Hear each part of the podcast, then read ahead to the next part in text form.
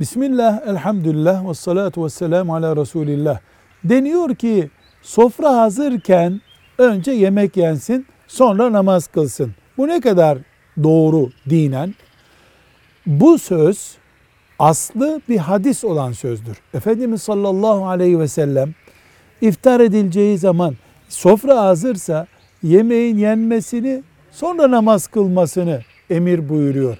Yani eğer Müslüman aklı yemekte e, ama kendisi secdede gibi çarpık bir durum olacaksa yemek sorununu aradan çıkarıp huzurlu namaz kılması daha iyi anlamında ama bu farz vacip anlamında bir emir değil.